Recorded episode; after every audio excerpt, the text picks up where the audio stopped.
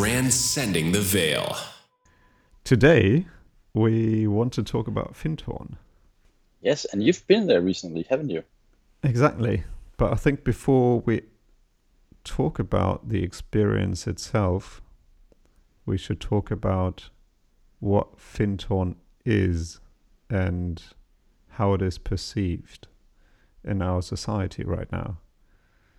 Uh, so, from your perception, how do you think it is perceived right now in our society? And I think we also need to talk about the generations, about our generations, and even more importantly, the, the generation before us, because I think it is a bit more relevant in that generation than in ours, actually. Yeah.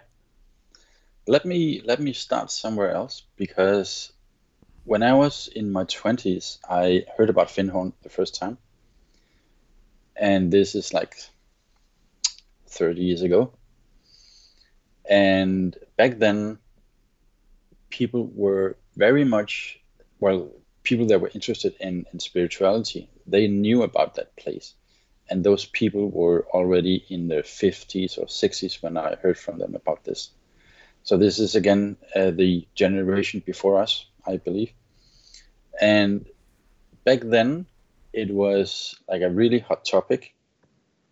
Um, there was this place in scotland i believe and they were growing vegetables in in soil that had no nutrition. It was like sand and stuff, and they were guided by these angelic beings or devas from uh, from the plants themselves, and they were able to produce these um, vegetables. And I think from from there, it perhaps it already there was a community, but my my awareness of that kind of way of living was not even on my radar. But this is 25, 30 years ago. And due to life happening, I forgot all about Findhorn for a long time. And quite recently, uh, three or four years ago, it came up again in my consciousness as a place I needed to to visit, or at least an option to visit. I know my parents have no idea what that is. Uh, Findhorn, I think my mom, being a bit spiritual herself, uh, might have heard of it many, many years ago, probably when I came home and told her about it. But uh, I believe you have a story as well about your parents and Findhorn. Yes, exactly.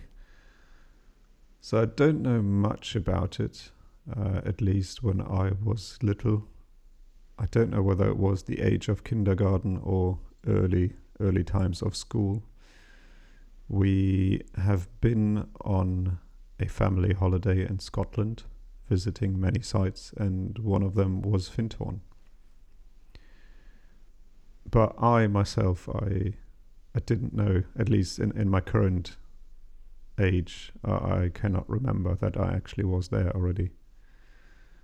And for me, what I find fascinating is that it was a time before the internet and people of our parents' generation generally got to know about this and got interested exactly for the reasons that you've been talking about that uh, they managed to grow vegetables uh, which were bigger than normal in a place where vegetables cannot grow.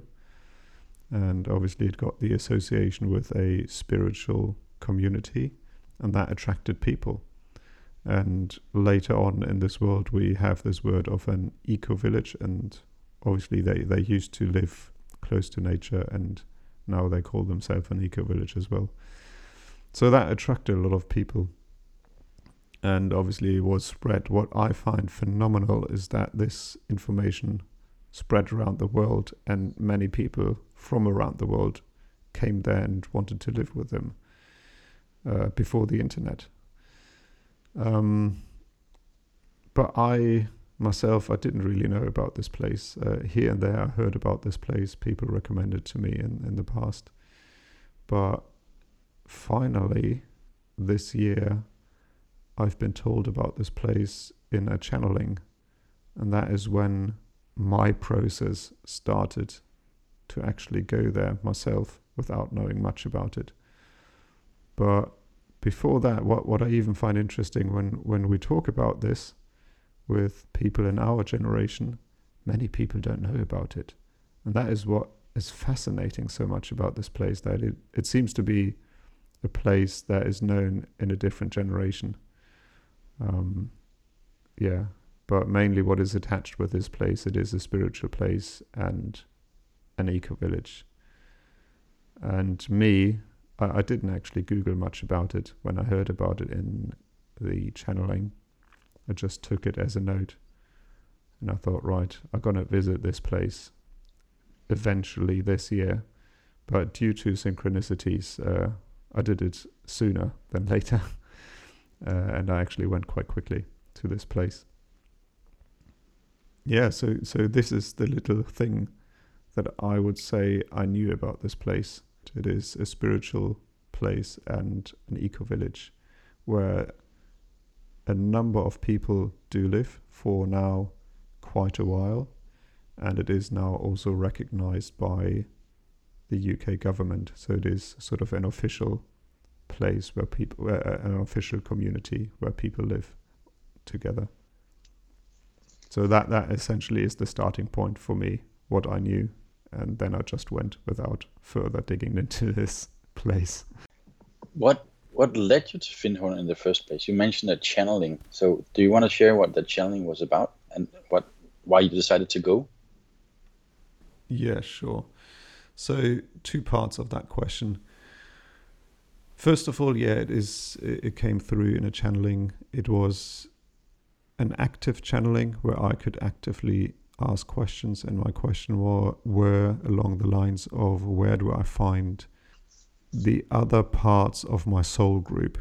So the the basic idea is that a soul incarnates into this earth, but never does it alone. There is a group of souls that come together. I do happen to know one other part of my soul group already in, in my well my current existence. But I had the understanding that there are more part of this group. And my question is, where do I find them? And the simple answer was go to Findhorn. Without any more details, just go to Findhorn. So that obviously got me curious about going there.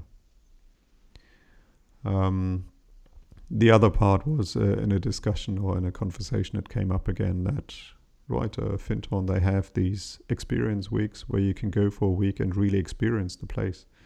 And that I found interesting is um, really sort of getting into that place, understanding how they how they live because they sort of live self-organized, right? They they have their own.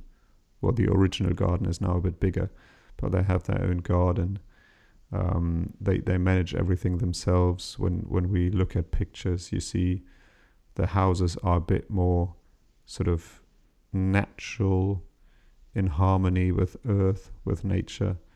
And I thought, right, if, if I can experience all of that the way I am, I book it straight away, the first available week. And uh, yeah, that I would say is ju- was just another synchronicity, that conversation, the, the hint of this uh, experience week, where I went back home, booked it, and a week later I flew over to Scotland and immersed myself into this experience week, or at least that was my expectation at that point. And then what happened? yeah. right. Uh, I think we, we need to mention definitely that what happened the recent three years, because the, the recent three years really took a toll on the entire community, where they are currently in a financial tricky situation. But I think before that, we, we need to um, go into the story of Findhorn, what it actually is, because yeah. it is attached to what happened the recent years. So, and people that are really familiar with this can probably correct me. So I'm just going to give sort of a brief overview of what I currently know what this is. So Findhorn emerged, well, first of all to be really correct, Findhorn, the name itself, is an actual village. So in the wide world, when we talk about Findhorn, we, we talk about the park, this uh, spiritual park, but there is an actual Findhorn village. So Scottish people get a bit confused by this, but there's a, a village that really is Findhorn, and next to it, there is this place, what we refer to as Findhorn, but it actually is the, the park, which is the spiritual village or the eco village. But let's let's just use the word Findhorn because everyone knows what we talk about. Um, I believe it was uh, in the mid last century when there was a couple that had children, and there was, due to funny circumstances, a third lady attached to it. So it was actually a couple of three a guy and two ladies. And that lady got attached to that couple because she had I, I want to say a channeling, but she had this insight that she need to leave her current family and move to that new couple. Very interesting. So really weird circum- circumstances. And that couple moved in. Well, they they got away from their job and they moved into a well into a caravan and they put it onto a well camping ground which was in the dunes where there was only sand and they had only very little money. So it was a tricky time to survive on that little money. And that one lady started to receive channelings of how to grow food in that area. So it was actually a means to survive for that family. And that is essentially how it started with these humongous vegetables. Due to the channeling, they managed to grow food or vegetables in a sandy ground where usually you can't grow food. And that is sort of the story that went around the world, I believe. And then I think obviously the media got attention uh, and the news was spread and people started turning up and they say, oh, we want to live like this as well. And, you know, they just been told, right, put your caravan there, turn up at nine o'clock tomorrow morning at this field and uh, we're going to talk about it. So this is essentially the seed that was put in the ground in, in the consciousness of humanity, and people turn up and it grew over time. So these founders, by now, they have all passed away. I think, I believe the last one passed away maybe one or two years ago. So during the difficult times recently and so the the original spirit that many people are really attracted to is now gone. And they also had they obviously is uh, well known that they have sort of a community center and so on. And one of those buildings was burned down during the recent um, pandemic years. And that for me is actually a very interesting story in itself because that was first of all, the people that live there, they most of them have normal jobs, but live there in this community uh, among like-minded people. One of those um, people that, that lived there, he lost his job, and due to due to the layoffs that happened the recent years, and he was so frustrated that he burnt down one of the places, uh, one of those you know community places that they've built where they gathered, had food together, and so on. I found it interesting because this place is going through a phase where the founders are now gone, they passed away. And the founders always, or the lady always said, You don't need us. Everyone can live like this. And this I found an interesting message. And then the universe put a person in this place that burned down one of the community centers. So it, it for me it really got the vibe that this place is now in a situation kind of like like phoenix rises from the ashes right where where it's sort of come some something is coming to an end but they have a huge potential to sort of re re-emerge from the current situation because the the one stigma that is attached with this place that they really used to be sort of the spearhead of sort of spiritual communities in this world, which I believe currently is, is not really the, the case anymore, but it used to be back then. So then there's now a place on this earth called Findhorn where many like-minded ga- like-minded people gather, uh, and they live there. But they don't. They are not that spearhead in, in this world anymore to to tell the world what spiritual community is. I believe that is a bit gone.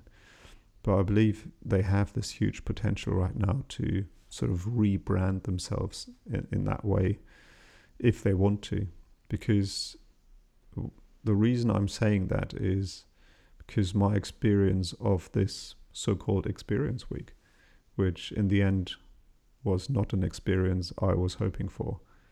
Um, mm-hmm. it, it, as I originally said, this week was meant to be that you visit for a week and you sort of take part in their life, at least sort of.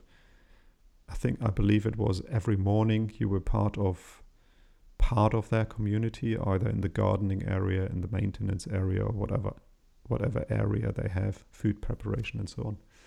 So I was really hoping to sort of be involved and try to understand how they live and so on, and learn a bit of things and talk to people.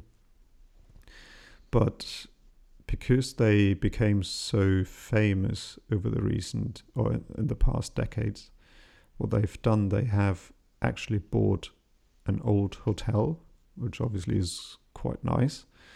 But this is where they run all of the courses. So when you come there, you're not actually getting to the park where all the people live, but you get put into this very nice, well, old historic hotel. And since they have a bit of a tricky money situation since the pandemic, the experience week is very condensed. So they sort of try to bring you closer to their way of life in terms of teaching you really how to live slowly.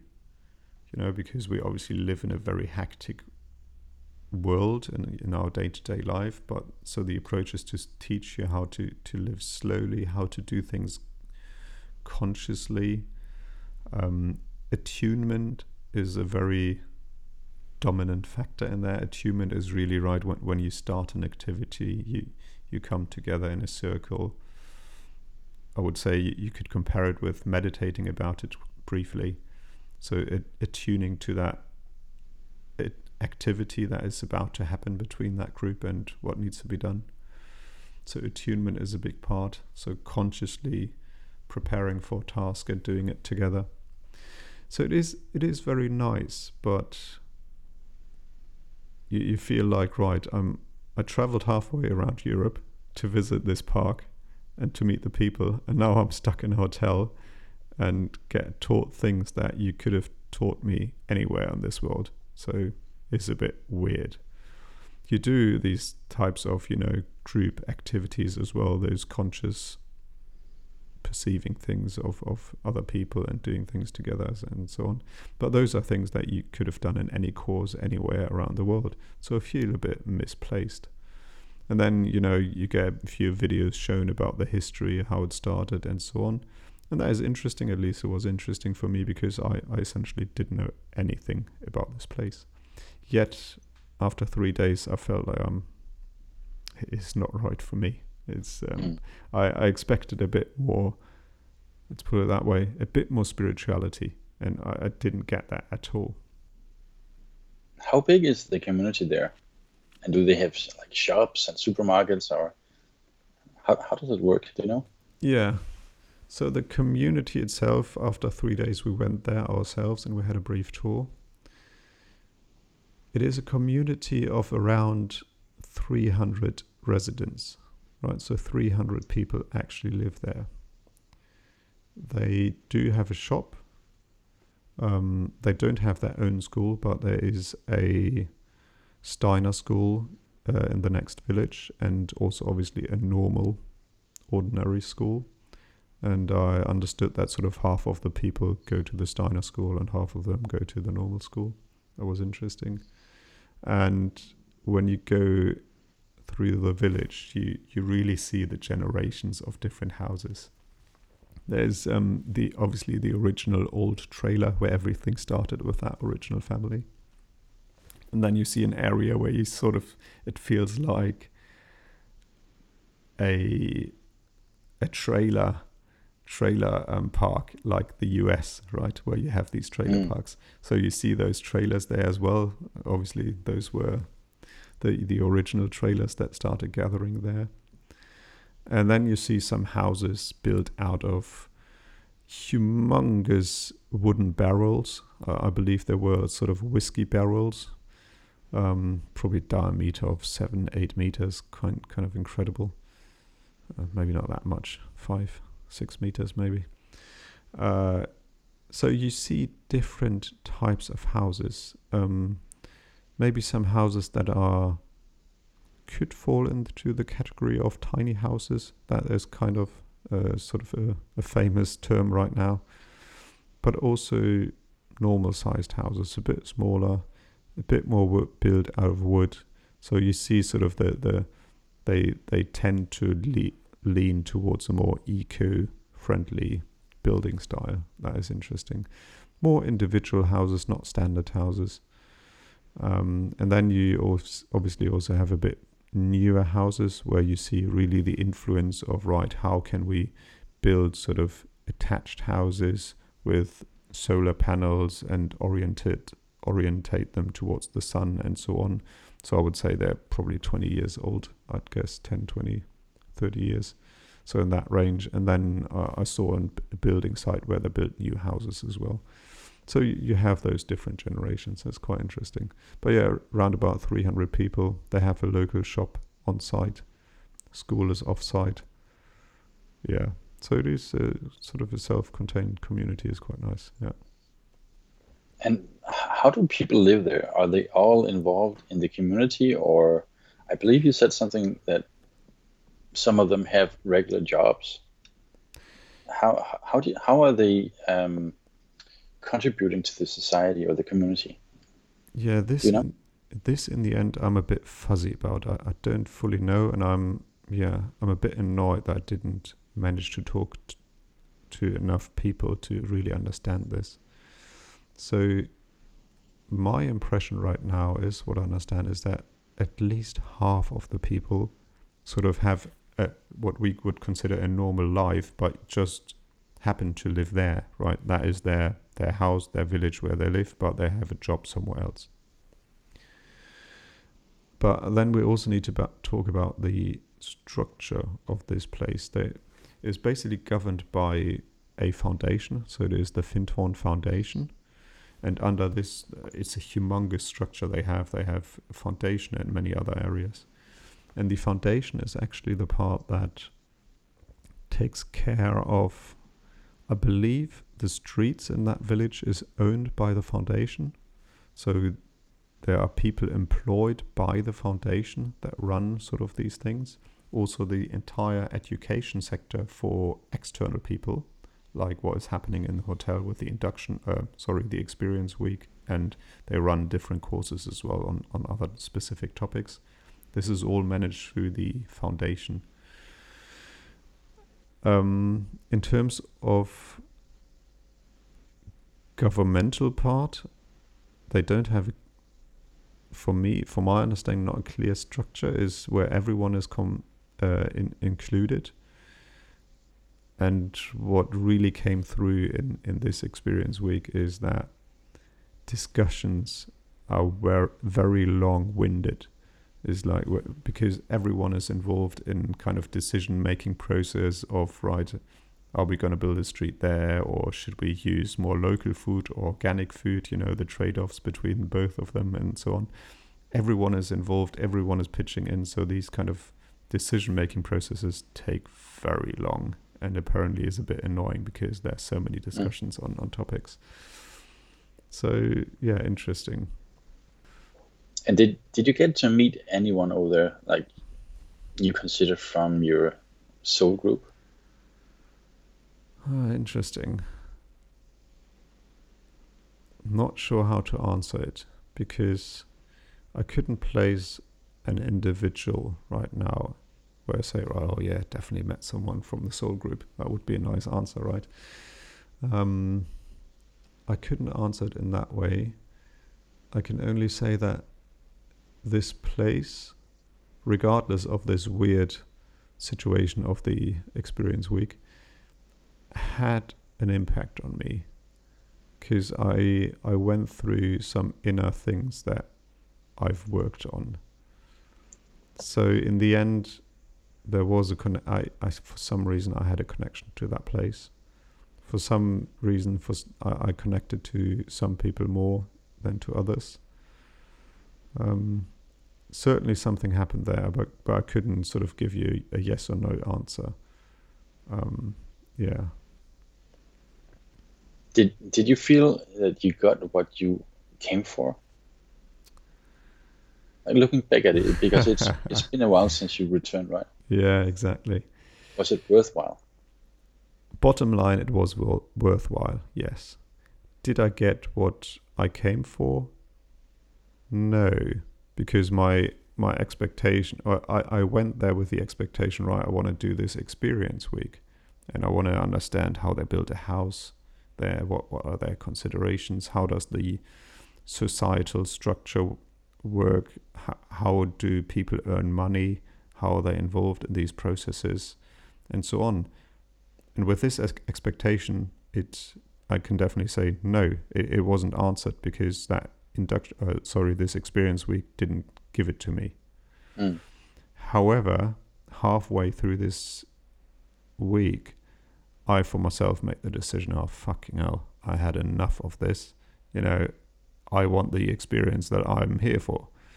So I, I didn't take part in the in the daily program, and I just sort of went by myself. I went to the park, which is kind of five miles away, and that really was an interesting day for me because I went with this urge to go there, and I just followed my intuition.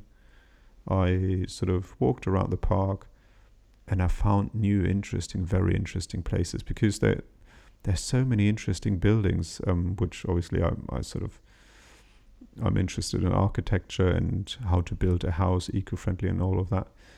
Um, so I found some very nice houses, took a lot of pictures, very nice, um, yeah, all of the places that you can discover, um, sort of meditation areas and so on and is it was a weird place because I did many things that I usually don't do. So, for instance, you know, I I, I don't eat sugar. I, I don't drink coffee anymore, even though I used to drink coffee a lot. But maybe that's for another episode. Um, but then you know, sun was out, sun was shining, and I had a very nice chocolate brownie with a nice cup of coffee in their local cafe, which is very nice. Um, and then I say, oh, bloody hell, I'm in Scotland. I'm close to the sea. I really need to eat a fish and chips now because that sort of is a memory of mine from back from university when I used to be in the UK. Um, so I, I, went to a local sort of restaurant close to the seaside, had a fish and chips and a very nice glass of wine. Uh, you know, need to mention I don't drink alcohol anymore, but it it was just fitting. It, it was just um, the right thing to do. And the day before, we we have been to the ocean, to the North Sea, and we dipped our toes into the water, and it was bloody freezing. It's like we, we needed to get our feet out of the water after like two seconds because we couldn't stand it anymore. It was hurting so much. But you know, after after that fish and fish and chips, I thought, what I need to do now is jump into the water. So I had a look where I found a spot on the beach where no one was seeing me, and I sort of took off all my clothes and did sort of skinny dipping, jumped into the water naked, and then came back out and was drawing in that cold breeze of air. And what was interesting, because I'm I'm rather, I would say, skinny. I'm I'm very thin. I'm very, yeah, it's very tricky that temperature for me. I, I like it warm generally but cold it doesn't do me well. But this gave me so much energy being in that cold water and coming back out. Is is not only sort of physical energy. Obviously, my body was heating up tremendously. Was interesting, but I got a rush of sort of life energy, and sort of that that feeling was right. Nothing is stopping me. You know, I can do anything.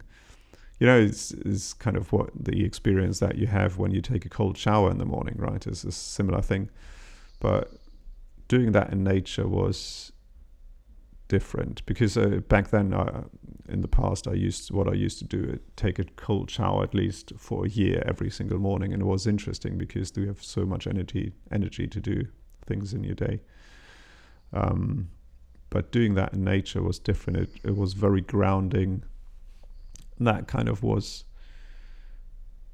yeah good start. Then I went back into the village and wandered around a bit and then I, I met one guy that sort of was attending his local garden.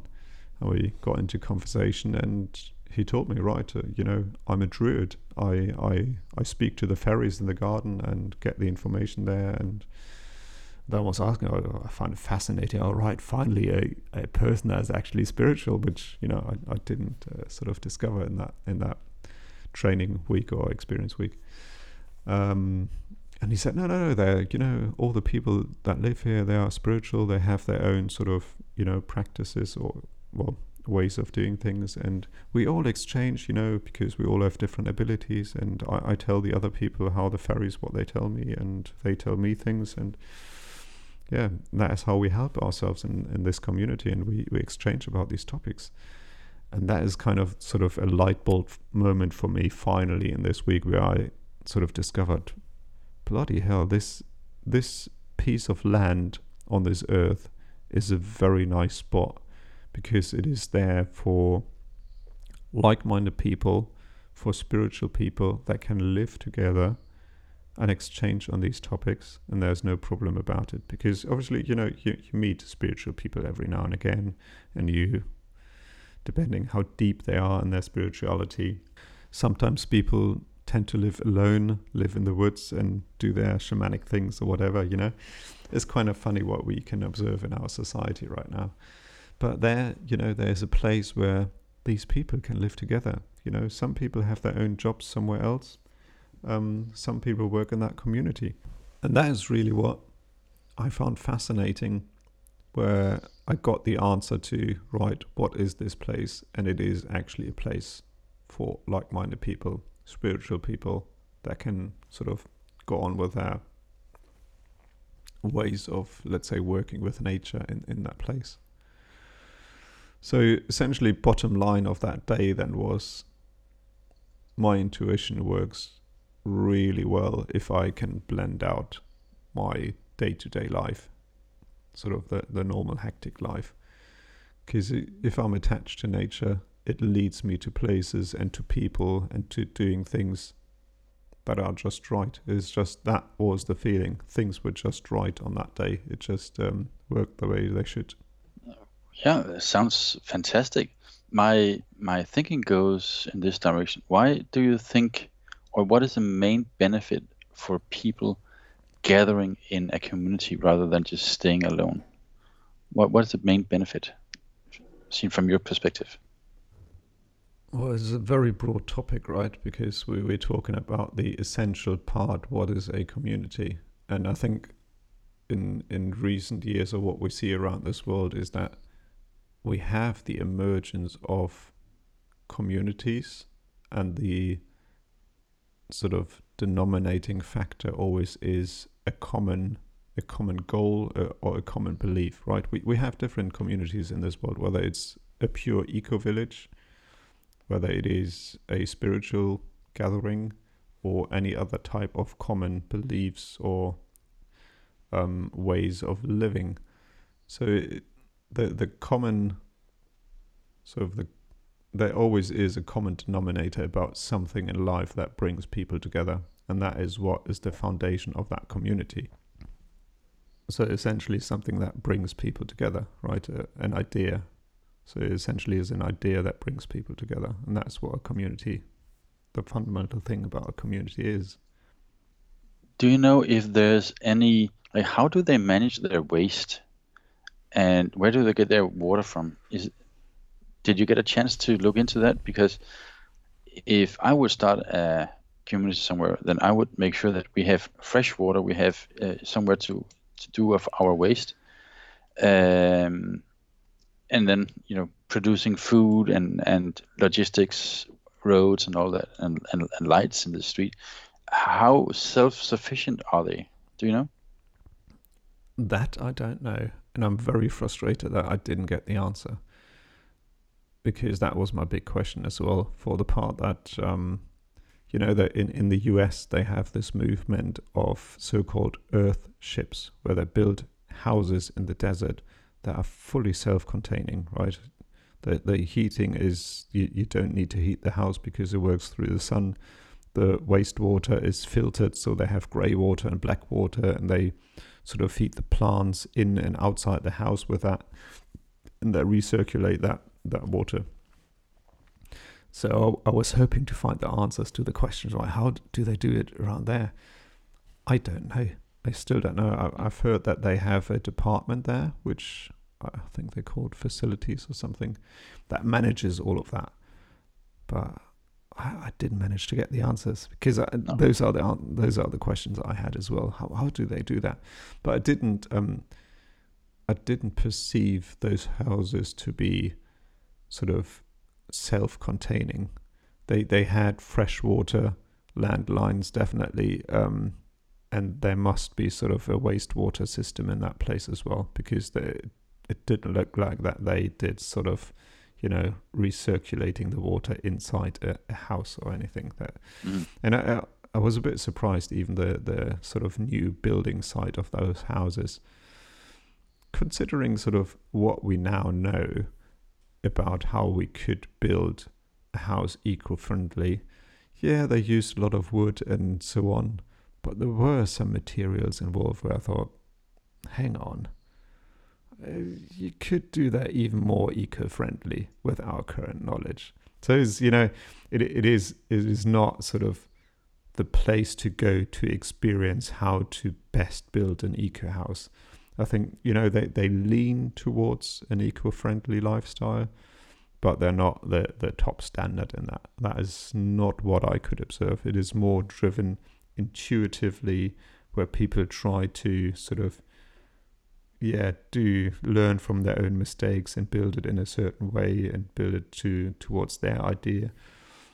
Um, but I believe around the world there are other examples that are probably a bit more sort of on the edge of what is possible in terms of uh, without, yeah, uh, well, not without, but to, to fully build self-containing houses um, with recirculating everything and so on.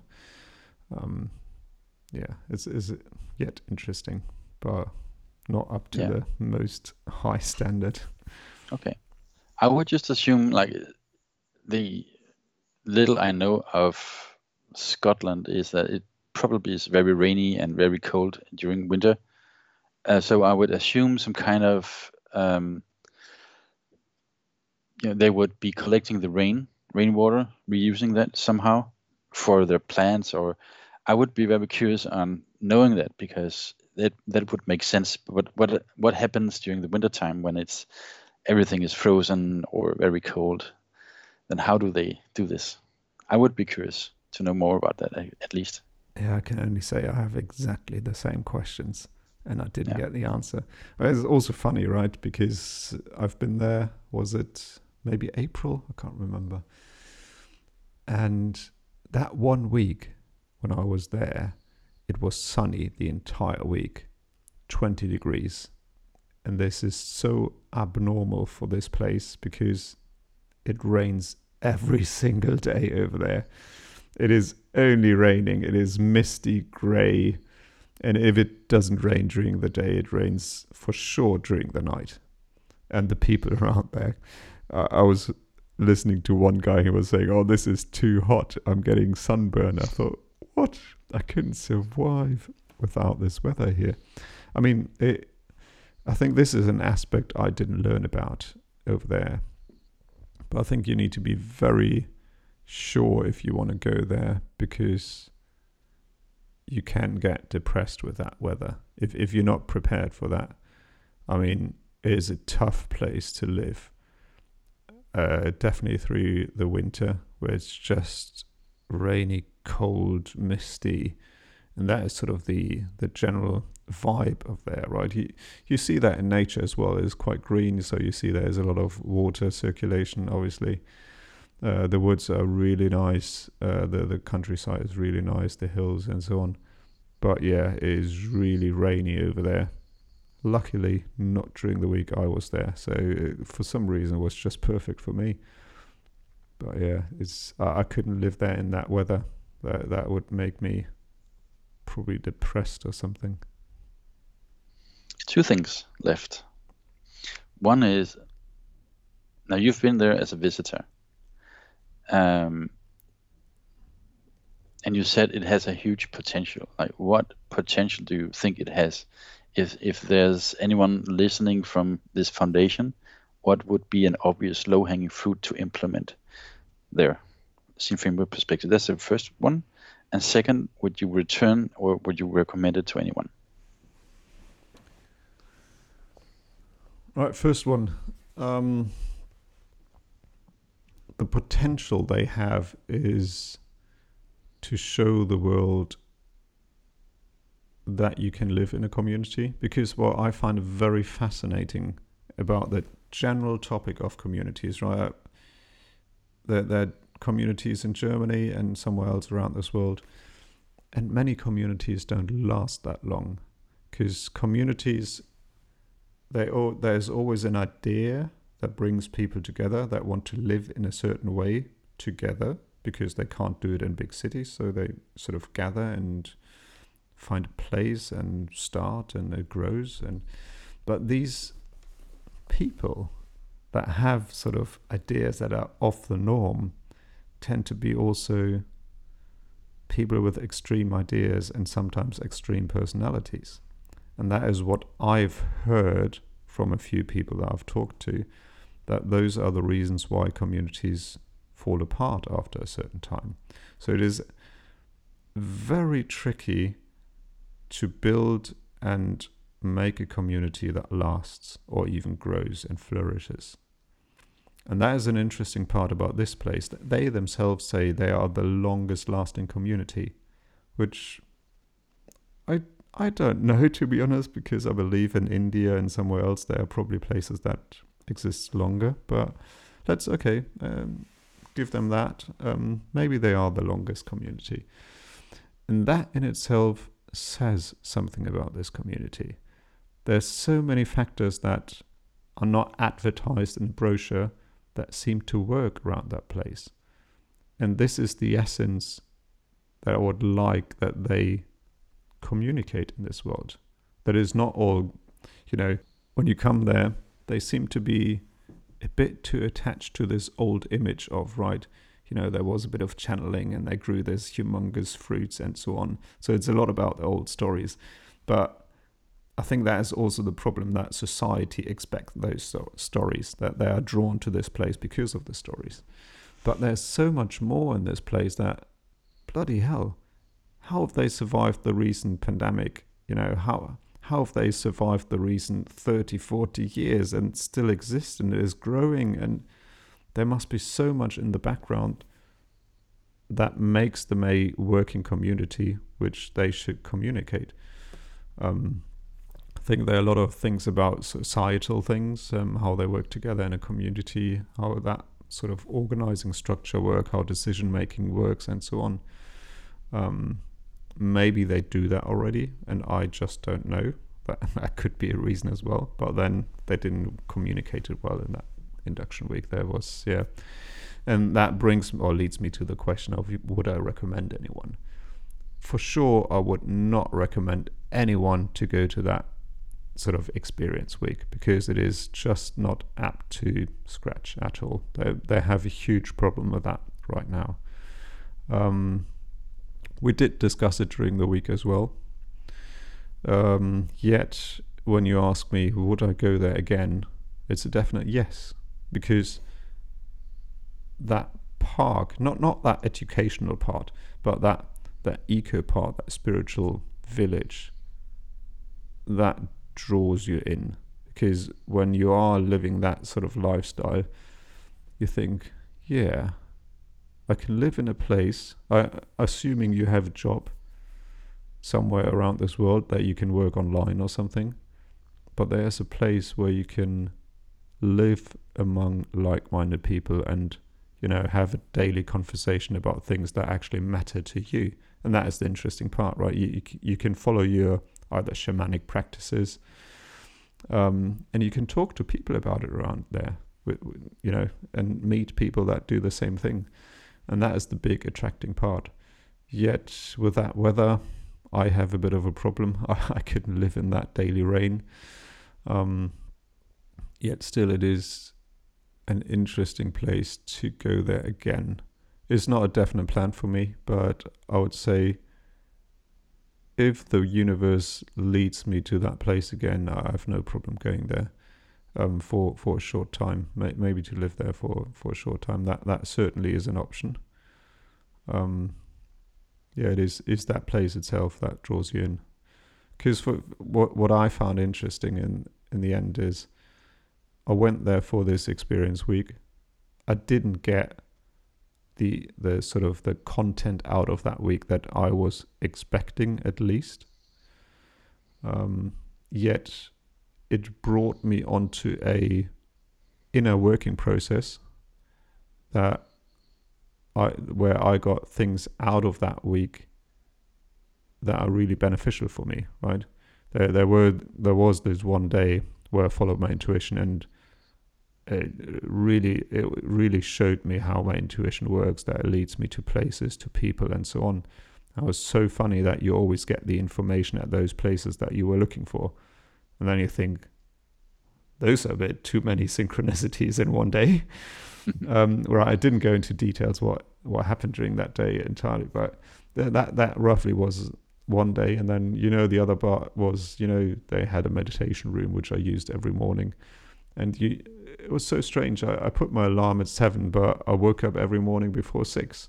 So I went to the meditation room every single morning, meditated by myself for one hour, and tried different meditation practices open eyes, closed eyes, guided meditation, not guided meditation. And so there was so much inner work that I managed to do.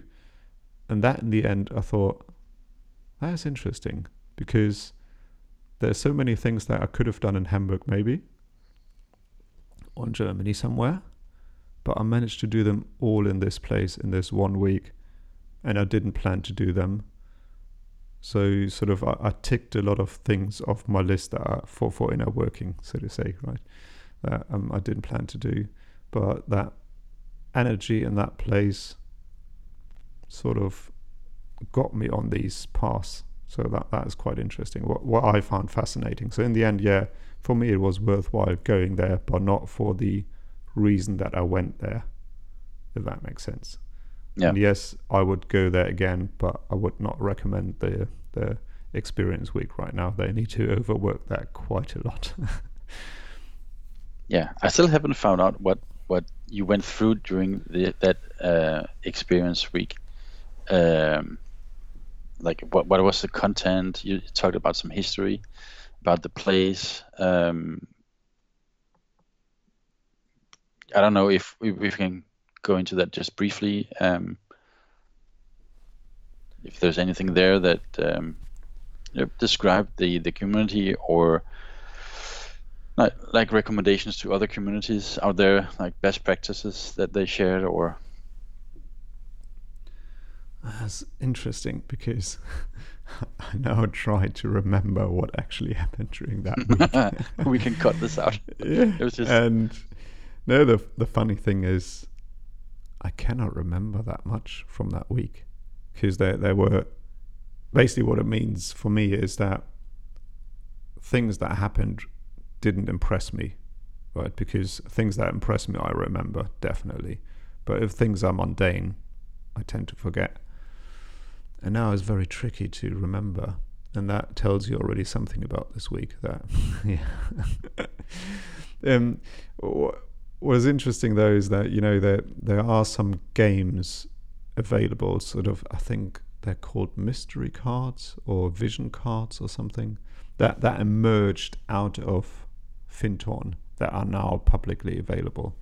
There apparently is a huge sort of game, which is more like a spiritual game to to to work with, really. And part of that game, they use those kind of cards where you pick a card and you you read a name, uh, not a name, sorry, a word that really apparently is your topic. I can't remember my topic, but um, at least back then it resonated with me. That is what I remembered, and it was aligned with other topics that I was working on already anyway. So that was kind of interesting. That that shows you again how how sort of the universe works again. So that that was an interesting bit, but sort of it, it was one part, and there was a lot of group work, and yeah, those things I tend to forget because I thought bloody hell, I can do that anywhere. And you know, on when you're on this sort of path of attending these t- kinds of workshops, you've done many of these kind of practices that you do in pairs or whatever in a group, and you know, so that that was a bit yeah off off putting. Let's put it mm. that way. Um, yeah. What certainly is missing in this week is that you really go to the park, go to the garden for half a day, go to the kitchen for half a day, go to yeah, attending, I don't know, maintenance area and whatever needs to be done because that is really what I wanted and I didn't get. Um, so, and then, and then to substitute for not doing that because they essentially currently don't have the staff to do that anymore because of, you know, the pandemic. They needed to let go a lot of people. So they try to get you into the mood of how they do things right? Of, you know, attuning to this activity and coming together and talk about your feelings and so on. Um, well, it's not not talking about your feelings. Sorry, we, we didn't do that, but um, yeah, it, it, feels like more like yeah, so watered down and yeah. Sorry, the week I cannot recommend. Yeah, it's not a good word to end because in the end, well, interesting. Well, I, I want to end it in another way because I rem- I remember talking to you uh, before you left, and you decided not to get distracted by media. So you told me you won't be available on your phone, you won't be doing any Facebook or whatever. Um, so you got rid of all the distractions. Um, can well, you tell me a bit more about that? Yeah, of course. But first of all, on Facebook, I'm not anyway, so I'm not getting. To... Well, just yeah, yeah, media, I, I know social media in general. Yeah, yeah, um, yeah. No, when when I'm at those, let's say, these types of workshops or whatever, I tend to not use my phone. It's like as soon as I leave, I use my phone for the travel, and then I sort of put it on silent or or actually turn it off the entire time. So I'm physically well, not virtually not available. um, is, is always a, a, part of how I approach these weeks. What also was interesting for me is that I, I flew very cheap.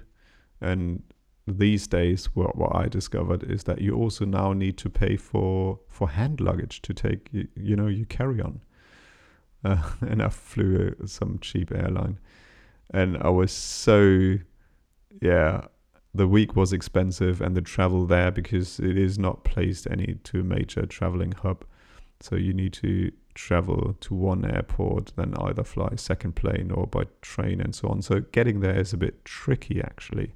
And the travel cost was as much as the week itself. So I thought, bloody hell, I'm not going to pay for extra luggage now. So I only flew with a bit of underwear to change, and that's it. And that setting for me was interesting because during the entire week, you know, I didn't use my phone. I used my camera instead to take pictures. So that, that social media and connectiveness was out of the way. I, I didn't had anything because I only had underwear that I washed every single evening. So I didn't had physical things and I could with my mind fully immerse in that place with the people the experience.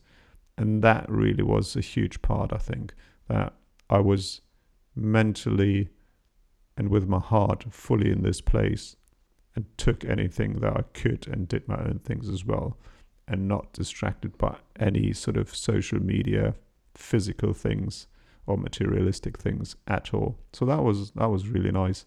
And there was also one learning. It's like, yeah, you don't need anything in your life, right? You you know, life is there. It works without things.